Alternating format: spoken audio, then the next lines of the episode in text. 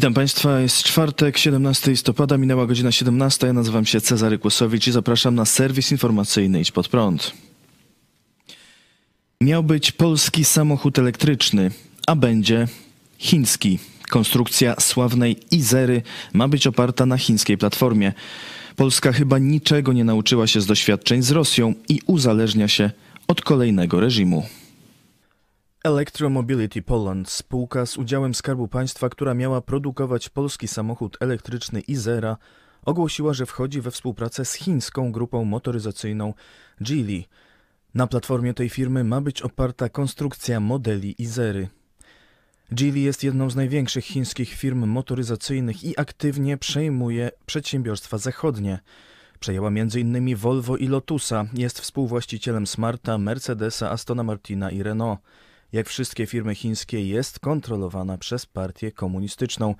O czym mówiła dziś w programie Idź pod prąd na żywo redaktor Hanna Shen, nasza korespondentka z Tajwanu. Wiemy, że one i tak są kontrolowane przez partię komunistyczną, zwłaszcza firmy, które no, są w takich tak kluczowych dziedzinach jak przemysł samochodowy. To jest bardzo ważny przemysł dla, e, dla Chin. Do takich firm właśnie jak, e, jak ta zostali wysłani tak zwani przedstawiciele rządowi, którzy tam mają pracować i u, u, e, ułatwiać komunikację między, między właśnie partią komunistyczną a tą firmą w realizacji kluczowych projektów, kluczowych dla partii komunistycznej. Takie firmy jak ta, e, jak firma Gili, mają e, realizować ten plan, plan dominacji Chin na światem. W trakcie ostatniego zjazdu, 20 zjazdu partii komunistycznej, Xi Jinping powiedział, że Chiny mają być e, samowystarczalne między innymi w takim dziedzinach jak technologie, a my jednocześnie mamy być od nich uzależnieni. To jest realizacja tego planu.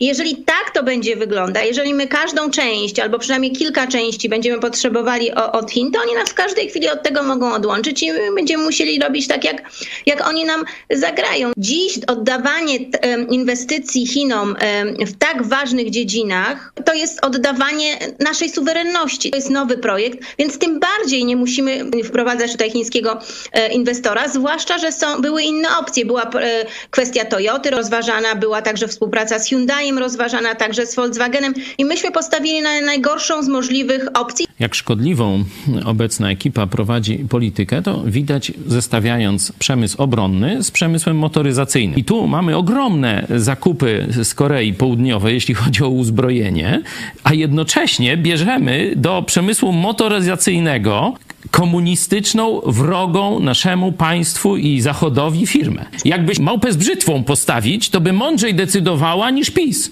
A wszystko to się sprzedaje pod hasłem polski samochód elektryczny. I teraz tak, platformę mamy chińską, nadwozie jest projektu włoskiej firmy, za integrację techniczną prac e, nad seryjnymi modelami ma odpowiadać niemiecka firma. Znaczy ja się pytam, co w tym będzie polskiego, rozumiecie? No to jest po prostu takie wielkie oszustwo, że...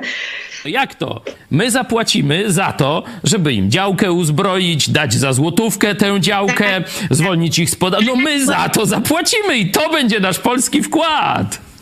Cieszmy się! A można inaczej, co pokazuje przykład Litwy, która nie bała się przerwać związków z komunistycznymi Chinami na rzecz rozwijania współpracy z Tajwanem. Mówił o tym dziś w programie Idź pod prąd na żywo litewski poseł Matas Maldeikis. Te groźby były zabawne, bo Chiny już wcześniej zrobiły wszystko, co mogły. W zeszłym roku, kiedy nasze relacje pogorszyły się po otworzeniu tajwańskiego biura handlowego w Wilnie. Nie ma już nic, czym mogliby nam zagrozić. A już teraz widzimy, że eksport do innych państw, ale nie do Chin, szybko rośnie. Przecięcie związków z Chinami było bardzo dobre dla naszej gospodarki. Pokazaliśmy wszystkim, że możemy być przykładem. Widzimy duży wzrost w relacjach gospodarczych ze Stanami Zjednoczonymi dzięki naszej relacji z Tajwanem, co musimy zrozumieć, ale też z Australią, Japonią, Koreą Południową. Wszyscy chcą nam pomóc i wszyscy widzą naszą postawę wobec Tajwanu oraz to, jak stajemy przeciw Chinom. Mamy wielu nowych partnerów w regionie i to bardzo pozytywny znak. 40% tylko w ciągu pół roku, odkąd zaczęliśmy walczyć z Chinami. To duża liczba. Nawet wziąwszy pod uwagę inflację, i tak jesteśmy zadowoleni. Chiny groziły, że zamkną fabryki, a my mocno odczujemy konsekwencje. A my postrzegamy to jako zerwanie relacji z autokratycznym reżimem, który nie wiadomo, co może zrobić. Mamy Rosję jako sąsiada, o której nigdy nie wiadomo, co zrobi z handlem. To samo dotyczy Chin i tego będzie coraz więcej. A teraz mamy nowych partnerów w państwach demokratycznych i prowadzimy tam interesy.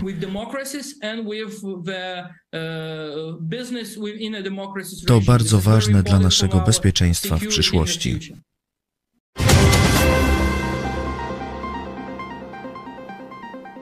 Zarządzanie naszymi pieniędzmi będzie jeszcze bardziej lekkomyślne. Sejm pozwolił na wyłączenie części tegorocznych wydatków państwa z reguły wydatkowej. Reguła wydatkowa wskazuje maksymalny poziom wydatków państwa i mówi, że każdy dodatkowy wydatek musi być zrównoważony dodatkowym dochodem.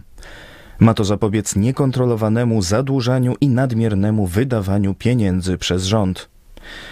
Zgodnie z ustawą przyjętą przez Sejm z reguły wydatkowej w tym roku mają zostać wyłączone wydatki na wsparcie podmiotów dotkniętych kryzysem energetycznym, wydatki związane z zapewnieniem bezpieczeństwa energetycznego, wsparciem emerytów i rencistów oraz sfinansowaniem sił zbrojnych.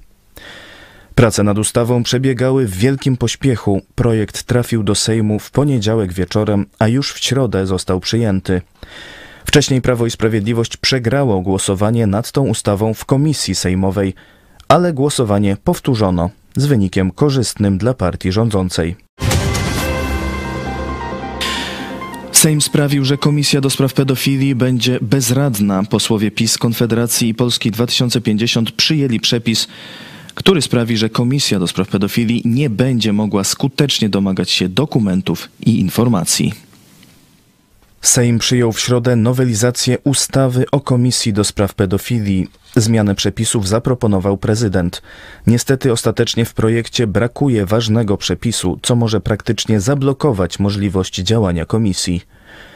W prezydenckim projekcie znalazł się artykuł nakazujący organom państwa, kościołom i innym podmiotom przekazywanie informacji lub dokumentów potrzebnych komisji w terminie do 30 dni ale za niedopełnienie tego obowiązku nie przewidywano żadnych sankcji. Stąd posłanka Kamila Gasiuk-Pichowicz zaproponowała poprawkę umożliwiającą nakładanie grzywny za nieuzasadnioną odmowę przekazania dokumentów.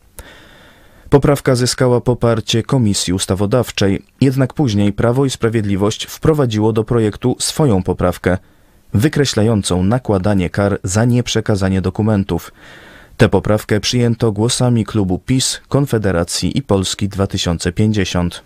W efekcie Komisja do Spraw Pedofilii będzie de facto bezsilna w uzyskiwaniu dokumentów i informacji, bo za nieprzekazanie jej informacji nie będzie groziła żadna kara. Ustawę rozpatrzy teraz Senat. Z raportów Komisji do Spraw Pedofilii wynika, że właśnie brak chęci współpracy ze strony różnych podmiotów jest głównym problemem przy wyjaśnianiu przemocy seksualnej wobec małoletnich.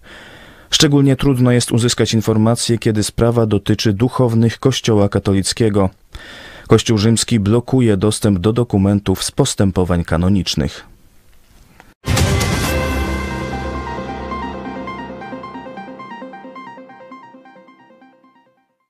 Jakie będą emerytury w przyszłym roku? Senat jednogłośnie przyjął ustawę o waloryzacji rent i emerytur. W przyszłym roku kwoty emerytur i rent mają wzrosnąć o blisko 14%.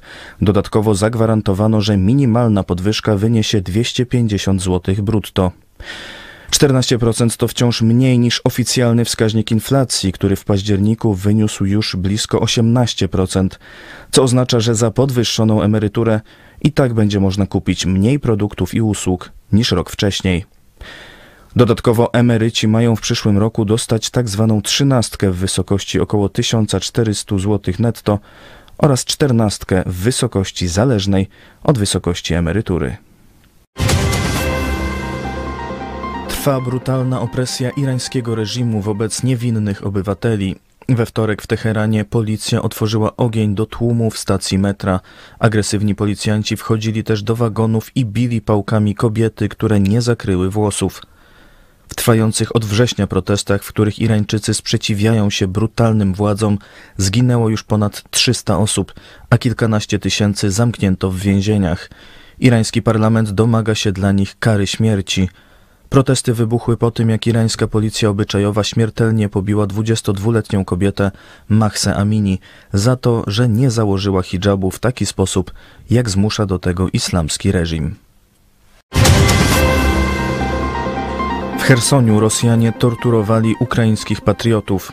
Ukraińskie służby poinformowały, że w wyzwolonym spod rosyjskiej okupacji Chersoniu odkryto katownię, w której Rosjanie przesłuchiwali i okrutnie maltretowali ukraińskich patriotów. W miejscu tym funkcjonariusze znaleźli przedmioty wskazujące wyraźnie na oznaki stosowania tortur, podano w oświadczeniu Służby Bezpieczeństwa Ukrainy. Podobne miejsca odkryto po wyzwoleniu przez Ukraińców Izjumu w obwodzie charkowskim. To wszystko w tym wydaniu serwisu. Dziękuję Państwu za uwagę. Kolejny serwis jutro o godzinie 17, a jeszcze dziś o 18. Antykatolicki film roku. Recenzja filmu Prorok o kardynale Wyszyńskim. Do zobaczenia.